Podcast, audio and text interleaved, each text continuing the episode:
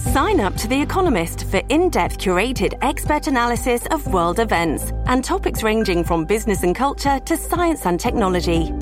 You'll get the weekly digital edition, online only articles, curated newsletters on politics, the markets, science, culture, and China, and full access to The Economist Podcast Plus.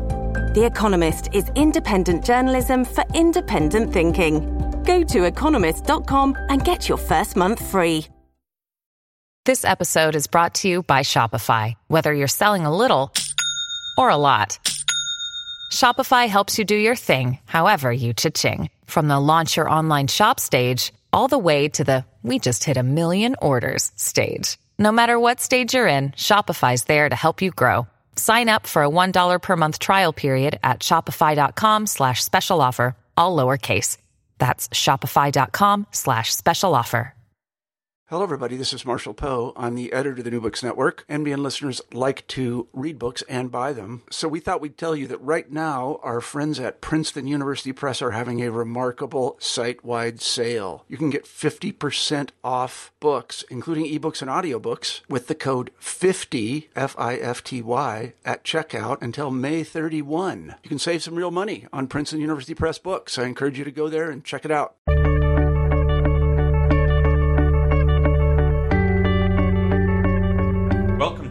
Books in Native American Studies. I'm Andrew Epstein, and thanks for listening to this podcast for the New Books Network. Each month, we pick a newly published work in Native American and Indigenous studies and spend the hour speaking with the author. Earlier this year, I attended the Native American and Indigenous Studies Association conference at UC Davis, where I had the privilege of listening to a presentation by the author Paul Chaat Smith. During the discussion, Smith made the somewhat sardonic observation that his people, the Comanche, were perhaps one of the five most famous American Indian nations in the United States. Of course, it's ridiculous, if not downright crude, to rank such things, but the remark did illuminate an important point about America's colonial consciousness. The people and Indian nations who get canonized, mostly through stereotypes, and those who are forgotten. The Lumbee people, or Tuscarora as some prefer, are, for most non Native Americans at least, among the latter. Despite the fact that with 50,000 enrolled members, the Lumbees are the largest tribe east of the Mississippi, few outside their immediate region in Robeson County, North Carolina, know much about them. The continued presence of Indian people in the U.S. South doesn't jive with the common story we're told about the region after removal. Race was about white and black, of course, the former seeking to maintain their dictatorship over the latter. Well, Malinda Maynor Lowery, a Lumbee herself and assistant professor of history at the University of North Carolina, Chapel Hill, explodes this myth in her powerful new book, Lumbee Indians in the Jim Crow South Race, Identity, and the Making of a Nation. Not only were Indians a dynamic part of the complicated threefold racial system in Jim Crow North Carolina, but their community's continuity in the face of, and occasionally in partnership with, white supremacy tells us a lot about identity formation in the South. But that's not all this book explores. From the persistent struggle of the Lumbees to gain federal recognition to their complicated relationship with anthropologists, politicians, and New Deal reformers Dr. Lowery's book is a nuanced and poignant corrective to history's simplification. I hope you enjoy the discussion. Dr. Lowery, welcome to New Books in Native American Studies. I'm glad you could be with us today. Thanks for having me. I'm happy to be here. Of course. Well, today we're discussing your new book, Lumbee Indians in the Jim Crow South Race, Identity, and the Making of a Nation. It's just out from the University of North Carolina Press and part of their very exciting joint publishing series, First Peoples New Directions in Indigenous Studies. Um, and to call this book simply uh, a book in Native or Indigenous studies is to ignore the tremendous contribution this work makes to a fuller understanding of Southern history in the Jim Crow era. Most poignantly, you've complicated what's often quite literally a black and white story, but also provided a rich introduction for readers for myself who weren't familiar with um, the unique history of Indian peoples in North Carolina. Mm-hmm. Um, but first, I want to just begin by asking you to tell us a little bit about yourself. Well, um, I am a member of the Lumbee tribe uh, in North Carolina. I was born in Robeson County, but raised in Durham. Um, I am assistant professor of history at UNC Chapel Hill, where I've been since 2009. Um, I work, of course, in Lumbee history, but also have great interest in Southern history and 20th century history. I teach in all those different areas. Um, and segregation is sort of a particularly interesting, I guess, topic for me and particularly interesting historical time period because it's not as simple as it was made out to be. mm-hmm. There's a lot of myths about how um, there's a lot of myths upholding it, and I think studying Indian history is a good way to kind of deconstruct those myths and get at how the system itself was um, was maintained. Mm. Now, um, if I may, I, I, want to read the opening paragraph of your book because I think it's um, incredibly poetic, and I think much of this this book is. It's it's obviously scholarly, rigorous, and very serious, but it writes in a, in a reads in a very beautiful way. Um, you, you open the book. The story unfolds in the low-lying swamps of the lazy, rippling black water. The swamps have names like Deep Branch, Burnt Swamp, and Turkey Branch. Fingers of the water from the swamps drain into a river which is known as Drowning Creek, the Lumber River, or simply the Lumbee. The river follows in its own path to the ocean, flowing through lands now known as North Carolina and South Carolina.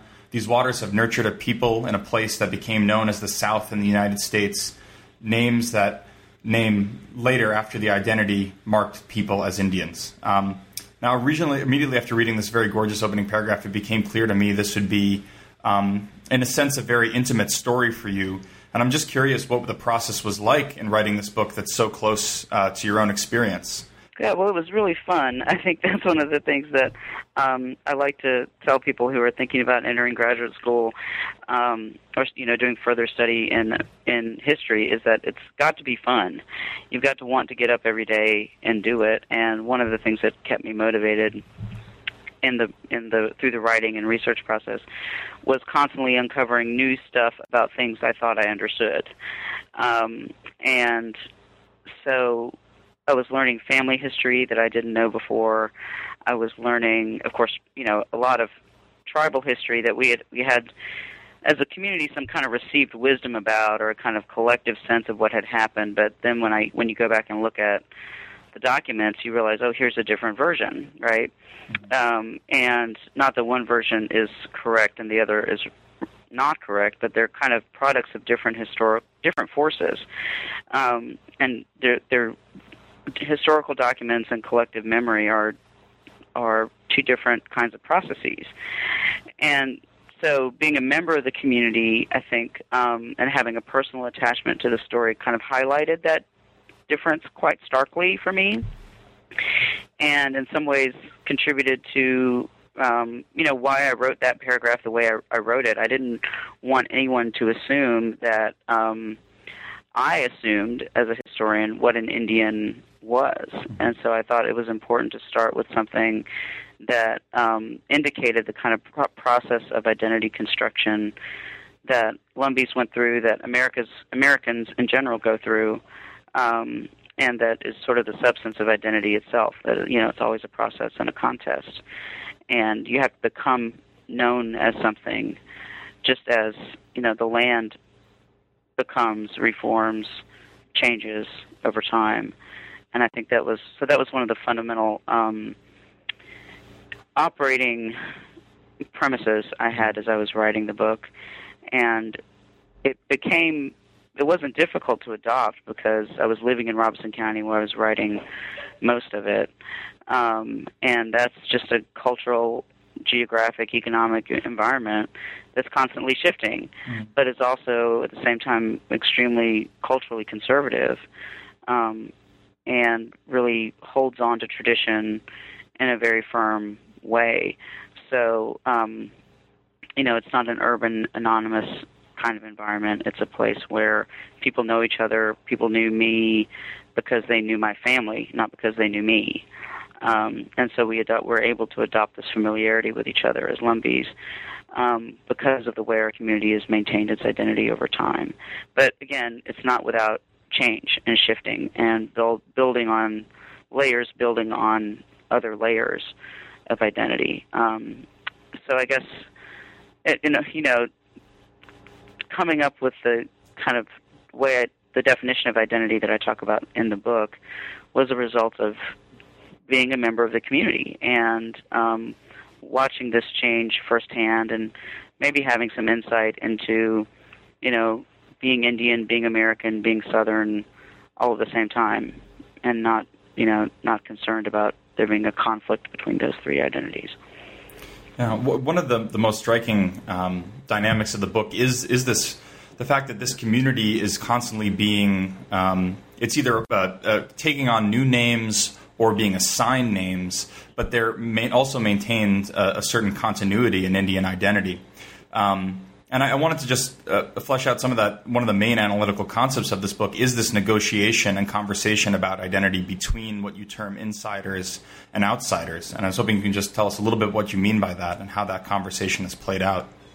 Yeah, the, the, when I refer to the insiders, I basically mean that people in Robeson County um, who have identified themselves as Indian through centuries. Um, so since you know prior to the formation of the United States, there's been an Indian community coalescing in Robeson County, and the people that I refer to as the insiders in the book are the ones who are connected to that community through kinship.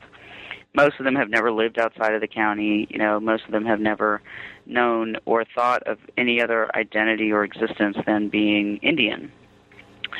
Um, and the outsiders are folks who are kind of looking looking in in a sense and trying to filter what they see in the Indian community through their own understandings of race and racial hierarchies in particular, um, through class hierarchies in a different way, and particularly through the sort of standards and, and philosophies of federal Indian policy.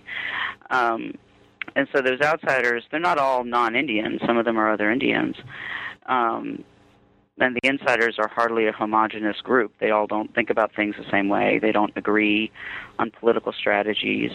Um, they are not all related to each other, for example, but they're all kind of bonded through attachment to place and an important understanding of kinship.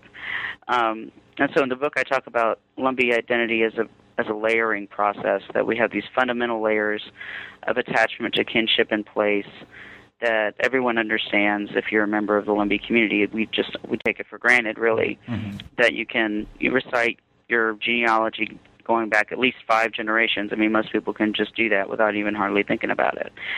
Um, other people can do it for a lot longer than five generations, but that's how we know we're connected to one another.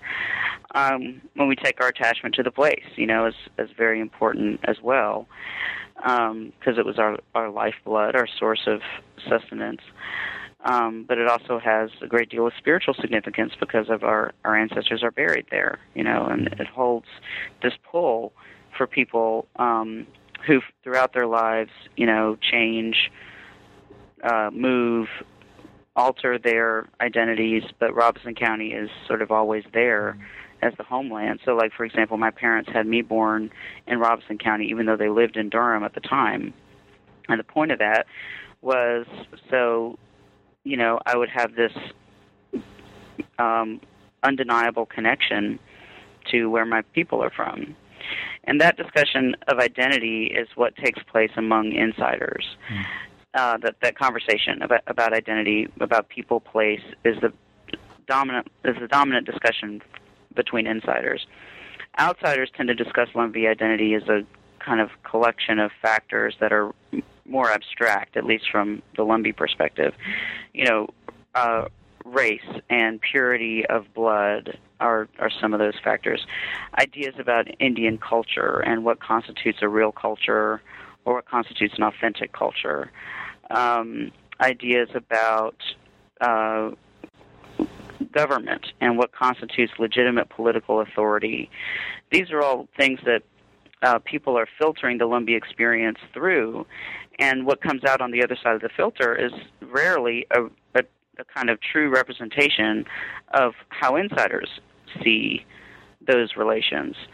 Um, so identity then becomes this conversation between what outsiders have filtered and what insiders know and insiders are constantly kind of uh, through this story anyway are constantly sort of adjusting their political strategies according to what they're hearing from outsiders um, about what will work to help them achieve their political goals, especially in relation to federal recognition.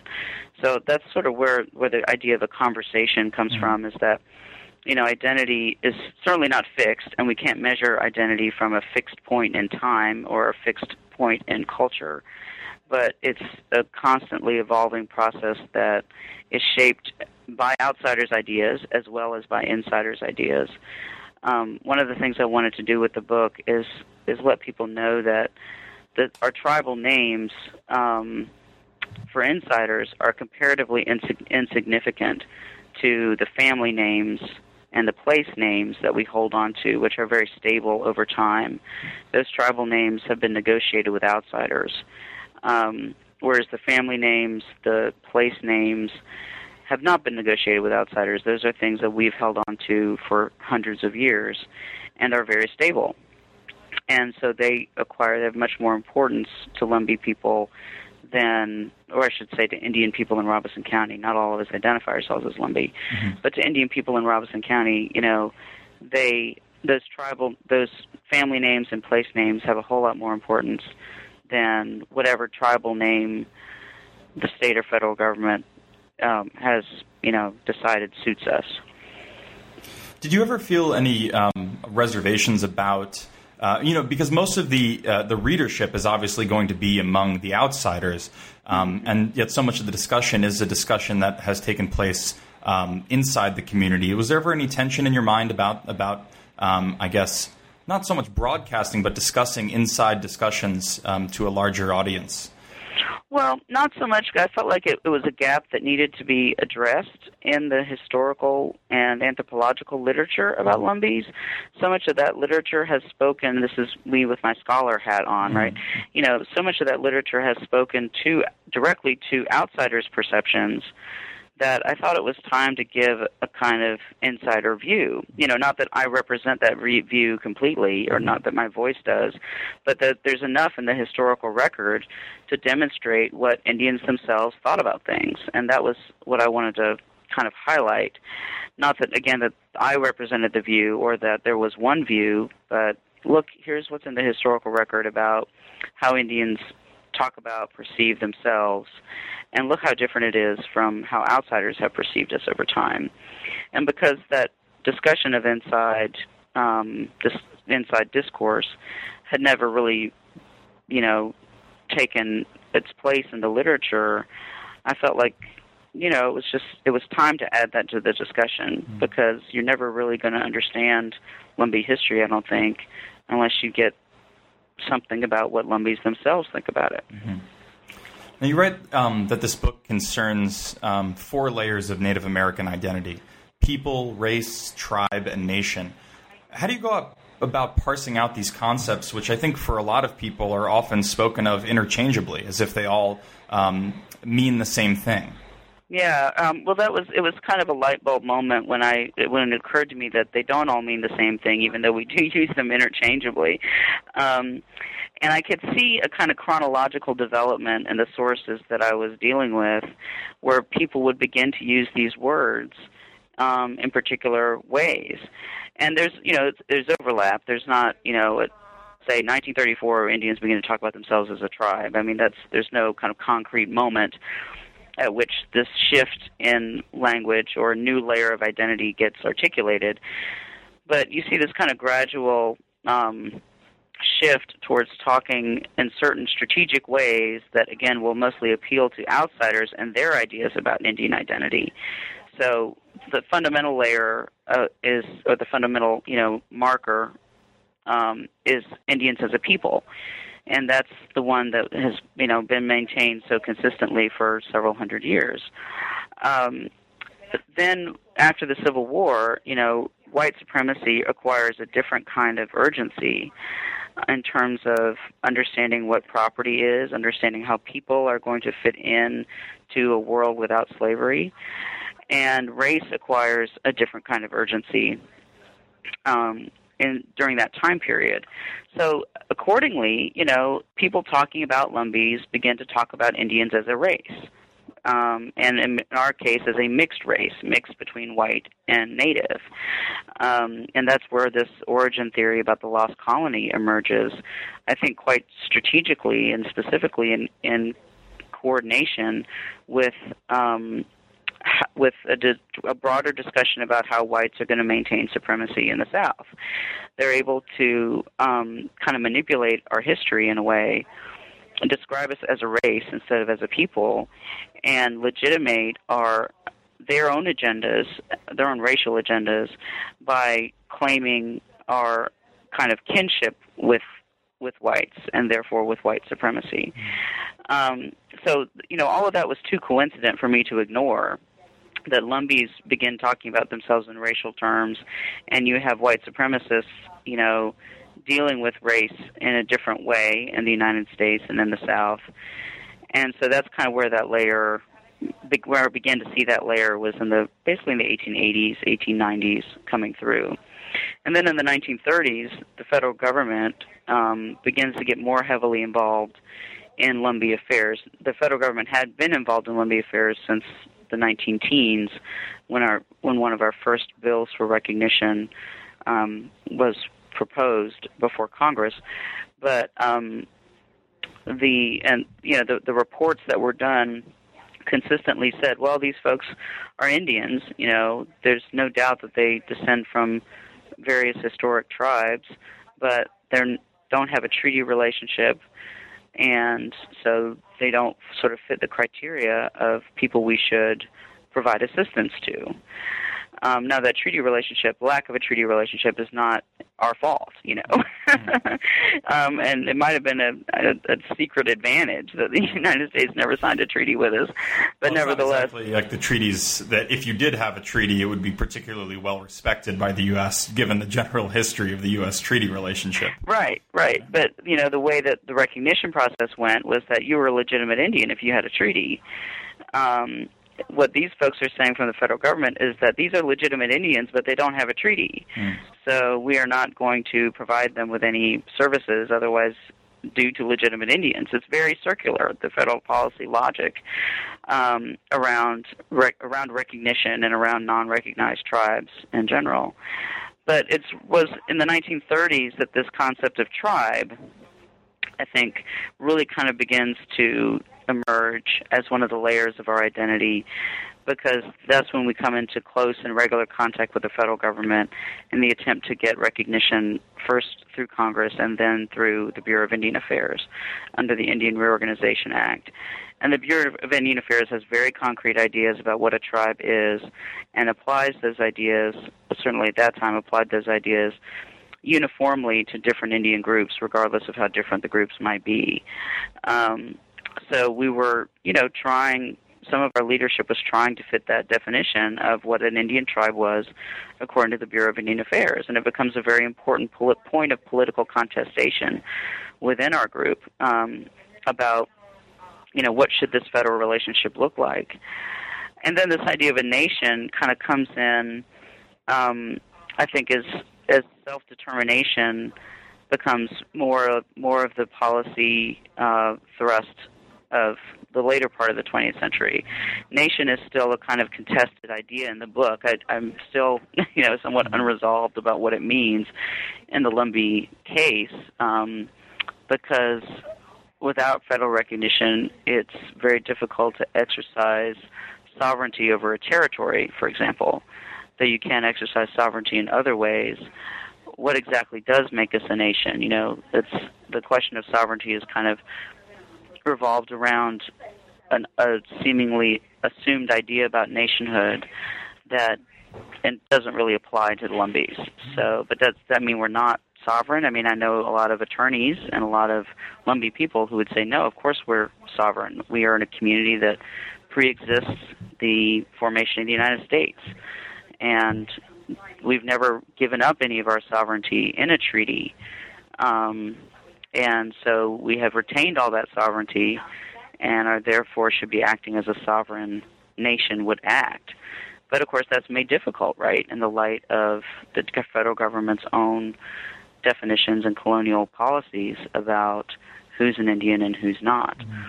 So the the question of nation is kind of still up in the air in a sense, but we can say for sure that you know Lumbees have never really struggled with their identity. They've struggled with sovereignty. They've struggled with the right to express that identity without interference, either from white supremacists in the South or from federal definitions of Indianness. Um, and I think that's probably, if we, if we had to come to some kind of conclusion about it, that would be where Lumbee nationhood gets expressed, mm. um, is in that re- retention of a firm sense of identity despite um, the outsiders, you know, misapprehensions. I want to um, I want to jump back a bit um, and talk talk some about the the Lowry War. Mm-hmm. Um, because I don't think that. Uh, well, I think the the, the uh, common perception is that after the Civil War, the only uh, Indian resistance that uh, exhibited itself in, in, militantly, the only martial resistance existed out west, and yet you have in the introduction. Um, and and throughout the story, you sometimes refer back to it. This example of Henry Berry Lowry's gang um, fighting the forces of white supremacy in North Carolina before the sort of vice of Jim Crow fully closed. And you and you read mm-hmm. that um, the end of the Lowry War was for Robeson County Indians their wounded knee. And I was hoping you could introduce us a little bit to that war and, and what you mean by that. Yeah. Um, well, it's the the Lowry War emerged um, at the end of the Civil War. Basically, it kind of began um, as a sort of feud in a way between local whites who are members of the Confederate Home Guard. The Home Guard is kind of the militia that um, of made up usually of men who bought their way out of military service or were otherwise ineligible to fight in the Confederacy. So they served in the Home Guard, and one of the Home Guard's jobs was to conscript Indians to build Fort Fisher in Wilmington, North Carolina, which at that time was really a cesspool of disease. It was um, the place where you didn't want to go, much less have to work, and much less against much less work against your own will. Lumbees were not allowed to carry weapons, um, so the the Confederacy wasn't anxious to recruit us, but um, they w- definitely wanted to make us slaves in a sense. That's how people at the time thought of it. Make us slaves to build this fort. Um, and the Lowry family were among the early resistors of this kind of conscription. And it began a real kind of negative relationship, or intensified a negative relationship between some members of the Home Guard and the Lowry family. Eventually, it led to the execution of two men, Allen Lowry and his son William, William Lowry. Uh, they were accused of theft, but there was very little evidence that anything had actually been stolen what they were really guilty of was sympathizing with the Union and for you know effectively resisting the Home Guard's efforts to enslave them to go build Fort Fisher.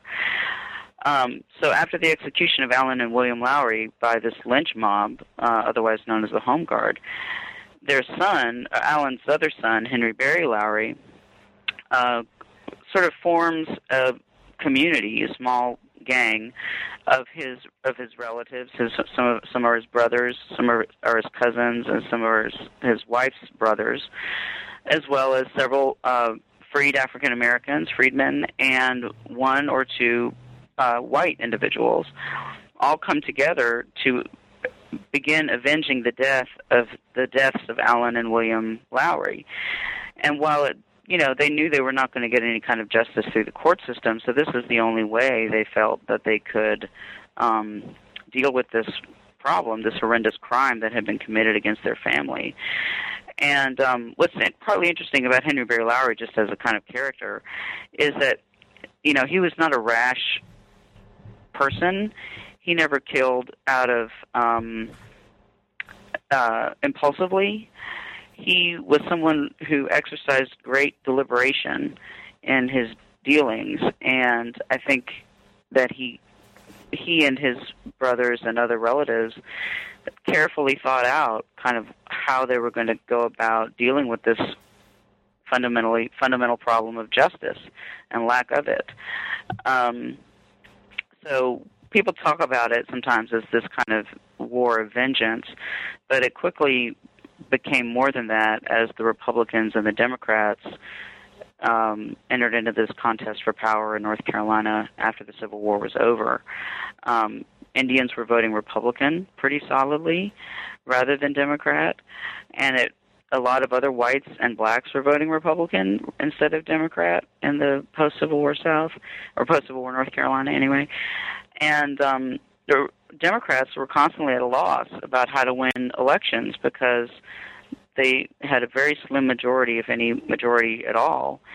And Henry Berry Lowry became a real lightning rod in that fight because he was fighting Democrats. He didn't kill Republicans. It was Democrats who were part of the lynch mob that um, killed his father and brother, not Republicans. So he wasn't, you know, indiscriminately punishing people. It requires a kind of political overtone that um, was really important for Democratic and Republican politics in the South. And, you know, I think unintentionally, I mean, Henry Berry would not have anticipated this, I don't believe, but it, unintentionally led to the conservative Democrat takeover of North Carolina because the, it, Lowry's actions divided the Republican Party um, sufficiently so that it was difficult for them to maintain hold of a of a voter base. Some people really sympathized with what Lowry was trying to do and thought he was in the right, and others said, "No, we can't use these kinds of violent tactics, and we need to go catch him, and need to, go, you know, need to deploy all our resources to get him." Well, meanwhile, he was never caught, you know, and and um, disappeared effectively in 1872 with about a forty thousand dollar bounty on his head.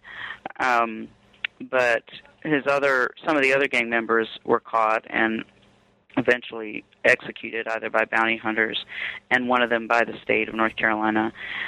Um, but it just became a, a real kind of political problem for the Republicans and divided their voter base, and ultimately the Democrats were able to be victorious. But it was still many years um, before that that took place, and the Henry Berry Lowry War directly connects to some of the political violence around 1900 that disenfranchised African Americans.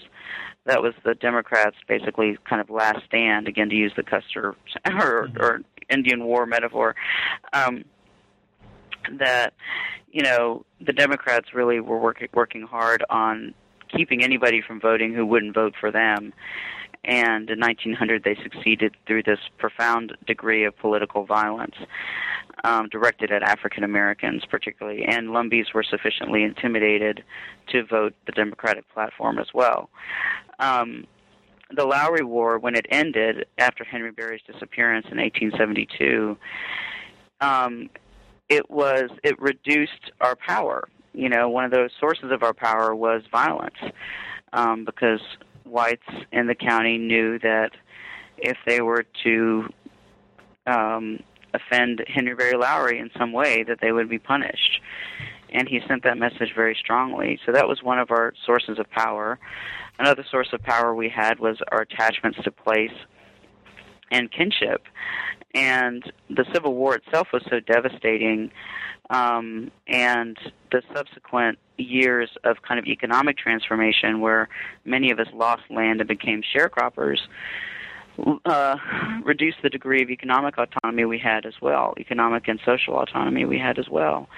So that's the comparison between Wounded Knee and, and the Lowry War to me is based on the fact that um, our autonomy was reduced um, and weakened to a degree in the same way that it was for the Lakota after Wounded Knee, but it didn't mean the death of our nation. And I think I wanted to draw on that example because so many people look at not 1890 as kind of the end of Indians in the United States, or they look at 1890 certainly as the, the closing of the frontier, and um, Wounded Knee is the the signal event that closed that frontier, kind of signaled the the complete victory of the United States. And the point I wanted to make was that it wasn't a complete victory on the part of the United States, that Indian people both the Lumbees, the Lakota, and, and everywhere else, continued to survive and continued to adapt and to do different things so that their children would have better opportunities. Um, and that the you know whatever damage the United States had done, it was not sufficient to completely destroy us as a people. And moving into this um, into the Jim Crow period, once the Democrats um, white supremacist for, forces uh, uh, have a firm grasp on power in North Carolina. Um, we find in Robeson County uh, a threefold separation, different facilities for whites, blacks, and Indians. And I was particularly fascinated by the story of the Atlantic Coastline Railroad agent in Red Springs who sold tickets to Indians who sat in white waiting rooms and rode coach class with whites, much to the chagrin of Pembroke's mayor. Mm-hmm, um, mm-hmm. I wanted to to just sort of get into how Indians fit into what's usually understood as a, a, bifurcated racial scheme in the Jim Crow South and how it played out in Robeson County. Yeah, well, it's funny. The I think what Indian history shows you about this period is that segregation was honored in the breach more than in the observance. Mm-hmm. um, and that example of the railroad train station manager is is a good is a good example of that. I mean, his, the the outrage of the Pembroke mayor has to do with the fact that Pembroke was dominated by Indians, and Pembroke was trying to build its own railroad station that had three separate waiting rooms.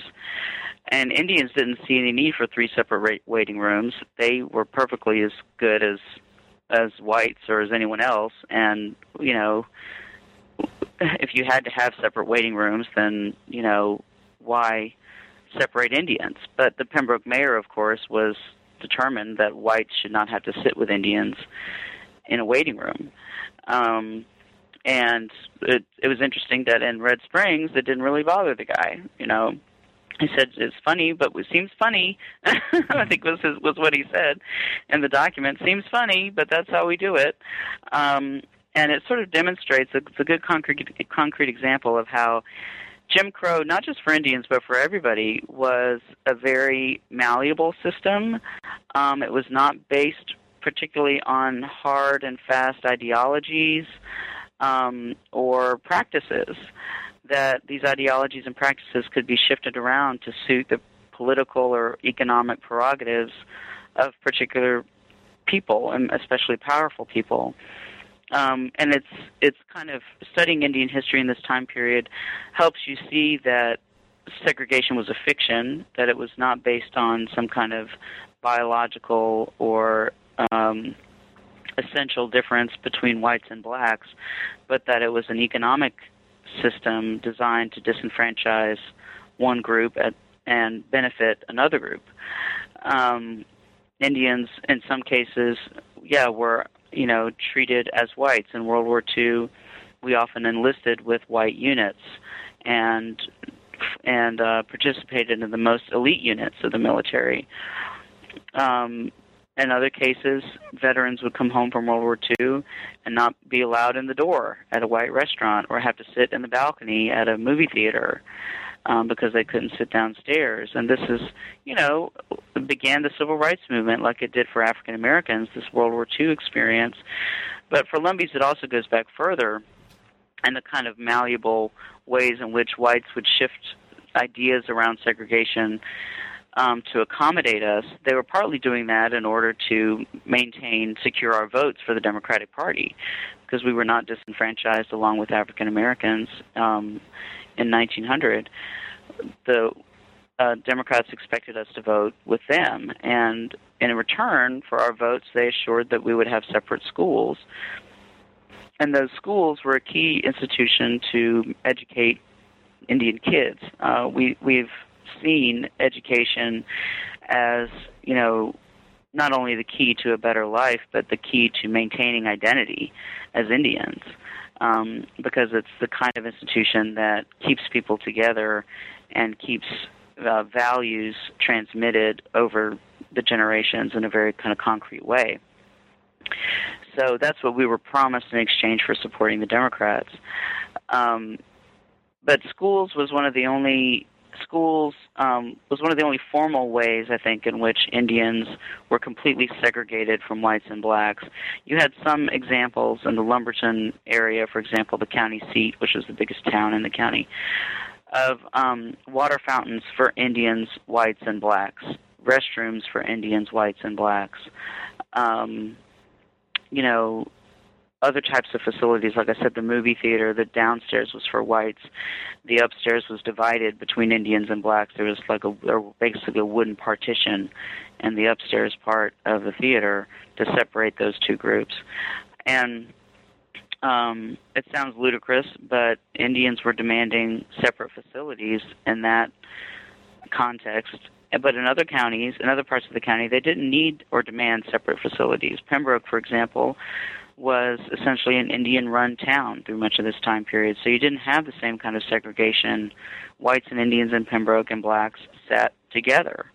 And that's, you know, 12 miles down the road from Lumberton. So it was a, you know, very, segregation itself is just a very malleable um, construct that has really nothing to do with what we've thought it, what we thought it had to do with. We thought it had to do with, um, you know, the despising of a particular race, and it, it that was the justification for it, but the process of it um, was, you know, not about that at all.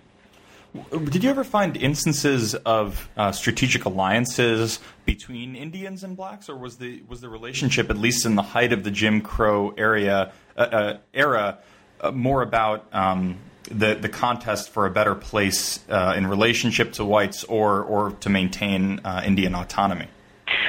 Well, that's a good question. Um, during the height of Jim Crow, there's a few examples, not many, but a few examples of Indian and blacks, Indians and blacks coming together to achieve a certain goal.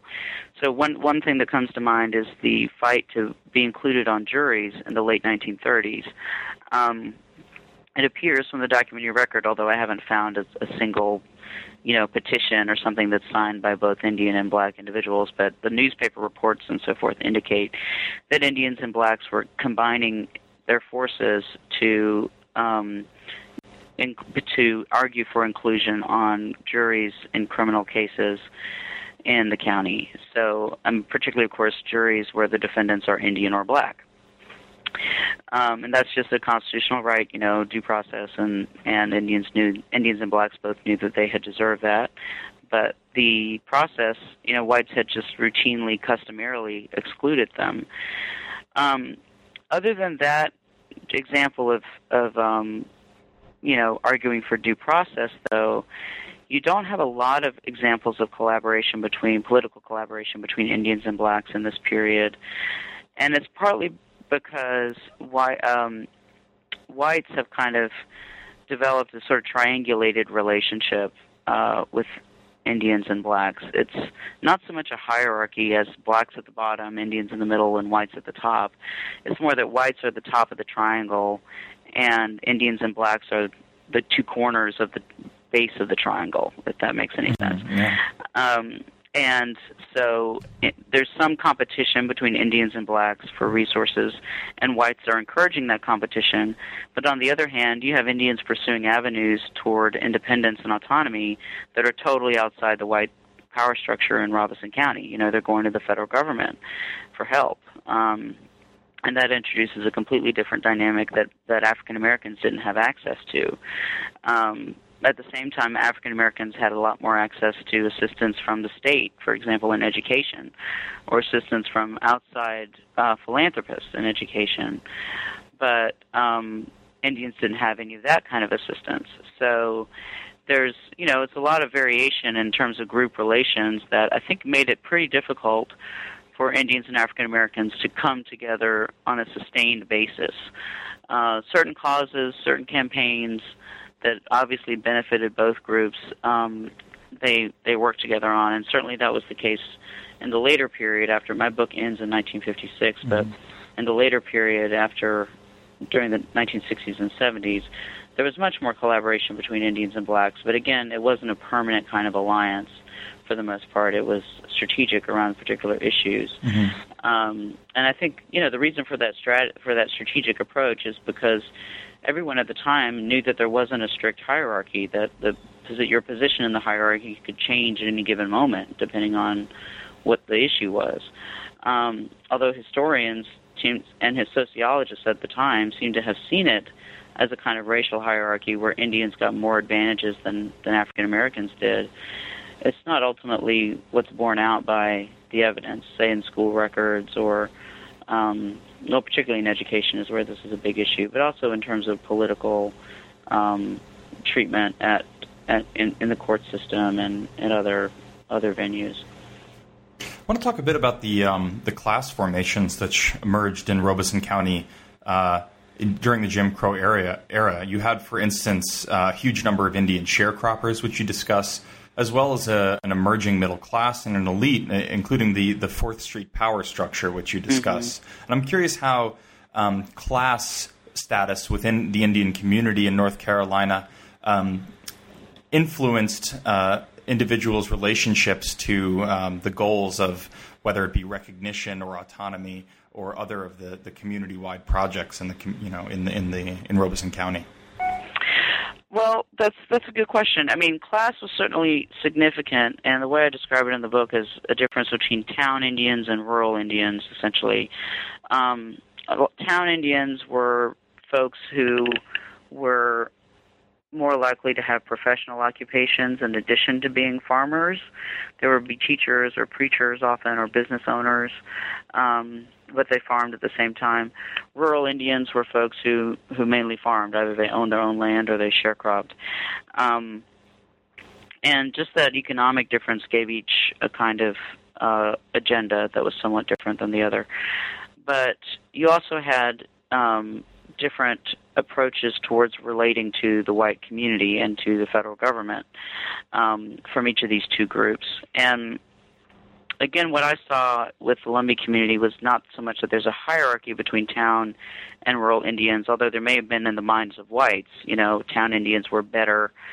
Um, more more sort of progressive or or more uh, acceptable um, than rural Indians, but I think within the Indian community, it was an acknowledged it was an acknowledged difference that that each group was was kind of um, engaged in a in its own kind of contest for supremacy over the other group. You know, it was an important part of our identity formation um, because it it demonstrated how political and socioeconomic divisions contribute towards these layers that I was discussing earlier, mm-hmm. you know, towards the discussion of race and the discussion of tribe and the discussion of nation.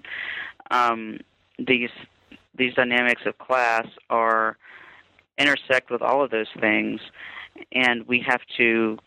I found myself not being able to ignore taking that into account. You know, it'd be real easy to say, well, all the Lumbees were poor, and so, mm-hmm. you know, they all manifested this certain political attitude. But the way it broke down was, you know, people of one particular political persuasion generally had a kind of socioeconomic status that was different than people of a different political persuasion.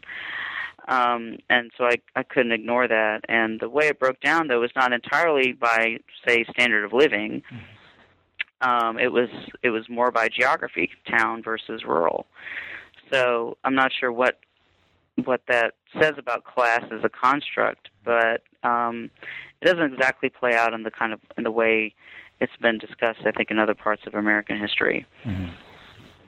I want to talk a bit now about um, the federal recognition process, um, and you mentioned it earlier uh, in the interview. Um, but I want to uh, begin by just asking you about um, the the first uh, attempt in, in 1912 uh, to secure recognition as uh, Cherokee Indians. Mm-hmm. Um, and I, I, was actually curious um, a bit about that process, but also if there was dialogue and what, what the response was, for instance, from the Eastern Band of Cherokees in North Carolina or even the Cherokee Nation in Oklahoma uh, to that particular effort at recognition.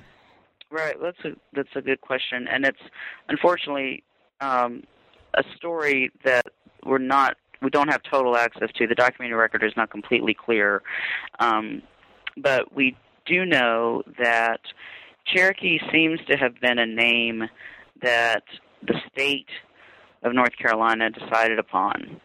Um, it's it's difficult to determine which group of Indians that the idea for that name came from, but we can see evidence that it emerged from a white politician, Angus McLean, who went on to become governor of North Carolina and was from Robeson County, that he was convinced that our ancestry was Cherokee.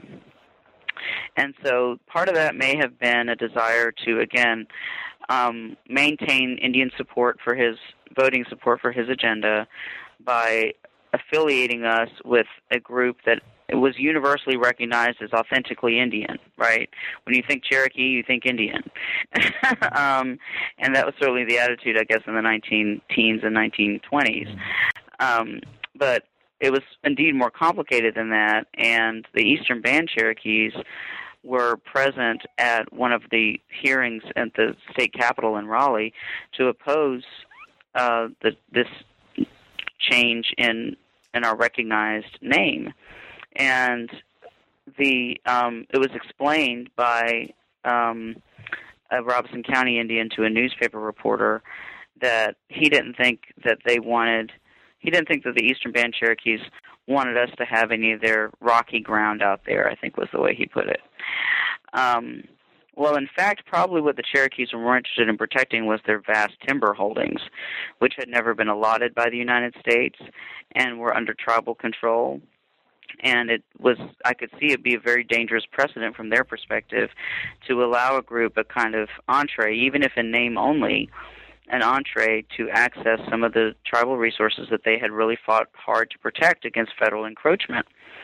Um, and the the um, purpose of the of the Eastern Band opposition was, you know, possibly rooted in, in economics, the same way it's rooted in economics today, a contest over the possibility and the potential of gaming, essentially.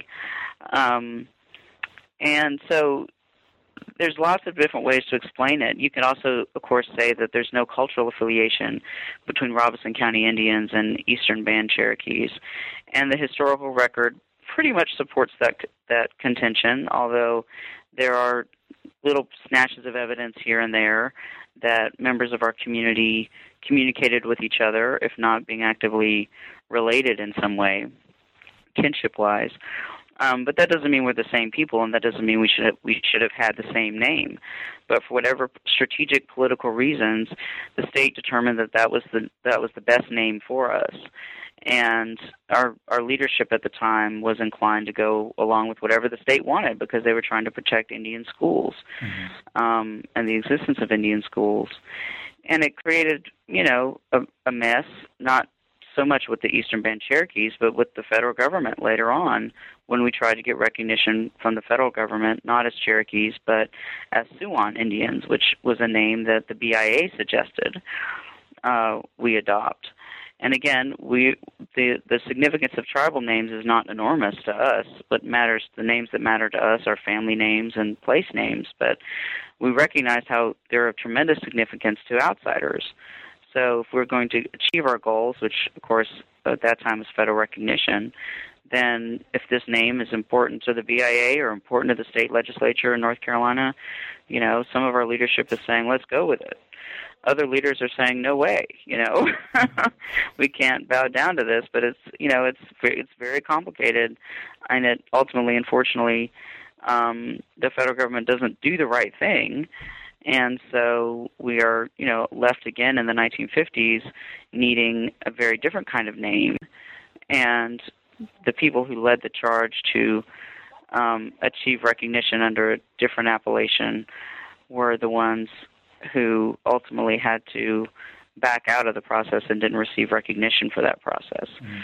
for their contribution. So um, it's it's sort of in a way it's got a sad ending, I think, um, because in 1956 the federal government recognizes us as Lumbee Indians and then says we're not entitled to any benefits or services n- normally accorded to recognized tribes. Mm. So when people say the Lumbees aren't federally recognized, technically that's not true. We are federally recognized. The federal government has always said that these are Indian people. Um, but the federal government has also, at the same time, always said you're not eligible for services mm.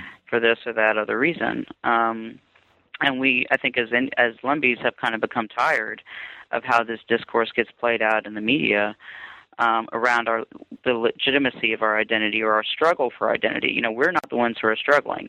The federal government is struggling to figure out how to deal with this fairly when it really ought not to be a struggle for them at all. You know, they just ought to do the right thing.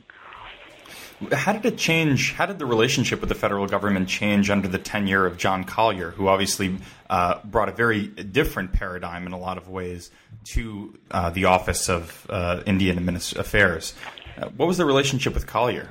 Right. Well, uh, that's the point at which tribe becomes this kind of interesting uh, paradigm or or um, layer of identity for for Indians.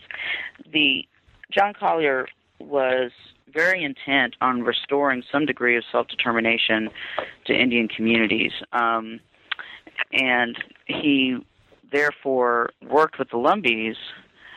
Um,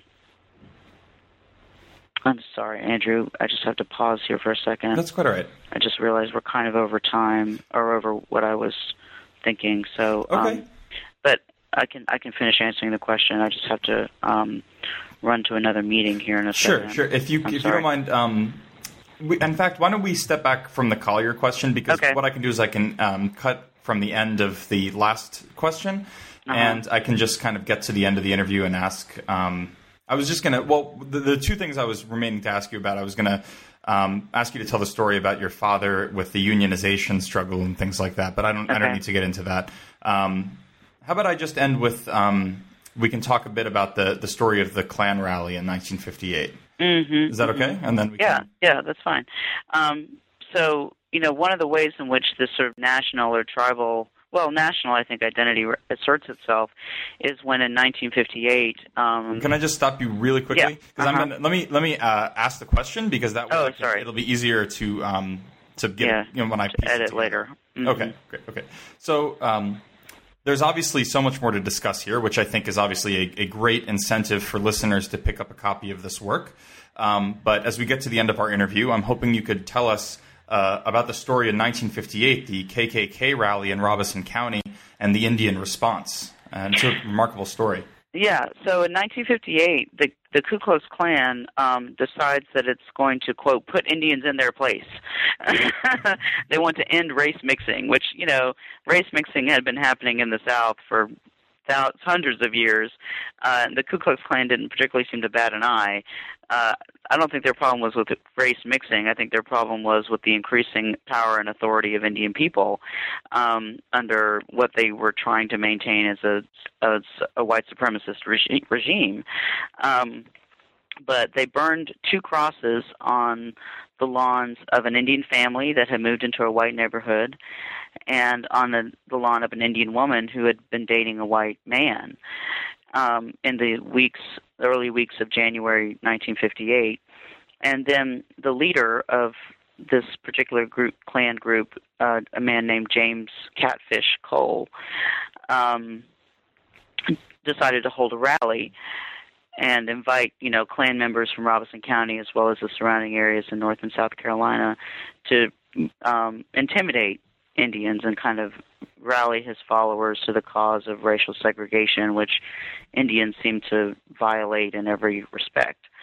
Um, well, only about 50 people showed up to his rally, and most of them were from South Carolina. The Robeson County Klan members knew better, I think, than to come, um, because once word got out that Catfish Cole had planned this meeting, the response of Indians was to say, "Well, we're not going to let him come to Pembroke. Let's go meet him where he's at." Right? In other words, we're not going to let him come to our territory. We're not going to let him invade our space. We're going to go fight him on his ground. And he had very he had a lot of difficulty securing a location for the rally uh, because local fi- local folks knew that this was they had a fight on their hands. But he finally did uh, secure one at a place called Hayes Pond near Maxton, North Carolina, a little town that's on the edge of Robeson County, at the edge of Robeson and Scotland counties. And um, when when Catfish Cole's 50 followers, men, women, and children, showed up in this field at Hayes Pond, they were quickly surrounded by 500 Indians, um, about 50 of whom were women, and the, the rest of whom were men. Um, and you quickly, as Catfish Cole began to speak, um, he was surrounded by Indians carrying guns, and the two, the man that shot the light bulb, which was next to Cole as he was speaking, was a veteran, uh, World War II veteran named Sanford Locklear, and then another man, uh, Sanford Locklear's brother-in-law, I believe, basically took Catfish Cole's own gun out of his hands, wrestled it away from him, and that confrontation sparked um, shots firing in all directions. Um, it was extremely chaotic from what I've heard from people who were there, and there were the, the press was there because they had heard that this might be a big story, and so like one of the you know members of the community who was there describes you know these the flashes of guns, the flashes of of uh, light bulbs from cameras, and he saw he looked out and he saw people lying down, lying on the ground, and he was convinced that there were 40 or 50 people that were dead after the shooting was over, you know. But then he said everybody got up and started leaving. And miraculously, it turned out no one was seriously injured. Um, in the process, Indians were firing into the air. Catfish Cole himself fled to the swamps and didn't come out for three days. His wife Carolyn was so frightened that she drove her car into a ditch, and Lumbee men actually helped pull her out of the ditch. Um, and Catfish Cole was then tried for um, inciting a riot. Catfish Cole and another Klan leader were tried for inciting a riot and found guilty. Um, and the Klan has never held another r- rally in Robeson County since then, nor have they tried to, um, because you know they know what would happen. um, and it was it was a it was a moment of us, I think, articulating our identity as a sovereign people, despite the ambiguous recognition we had received two years earlier from the federal government that we didn't need um, benefits and services to act collectively as a as a nation and to assert our right to be unmolested by white supremacists who you know, were abusing us, abusing our families and our, our people. So um, it's a, you know, it was a very poignant moment, it was a very kind of dramatic moment, and one that has been told many, many, many times in the community. It's one of our kind of most important stories, along with Henry Berry Lowry and some of our other other historical figures. I was about to say, I guess it shows that the, the spirit of Henry Berry Lowry is not so far gone after all. Mm, definitely not. He's still around. Absolutely. Yeah. Well, we've been speaking uh, with Professor Malinda Maynor Lowery of the University of North Carolina, Chapel Hill, about her excellent new book, Lumbee Indians in the Jim Crow South. Thank you so much for joining us today. I'm so happy. Thank you for having me. Bye. You've been listening to an interview with Malinda Maynor Lowery, author of Lumbee Indians in the Jim Crow South Race, Identity, and the Making of a Nation from the University of North Carolina Press. You can find us on the web at newbooksinNativeAmericanStudies.com or track us down on our Facebook page where you can post questions, comments, or suggestions for new books you'd like to hear discussed on this program. For the New Books Network, I'm Andrew Epstein, and I hope you join us again next month for another new book in Native American Studies. Thanks.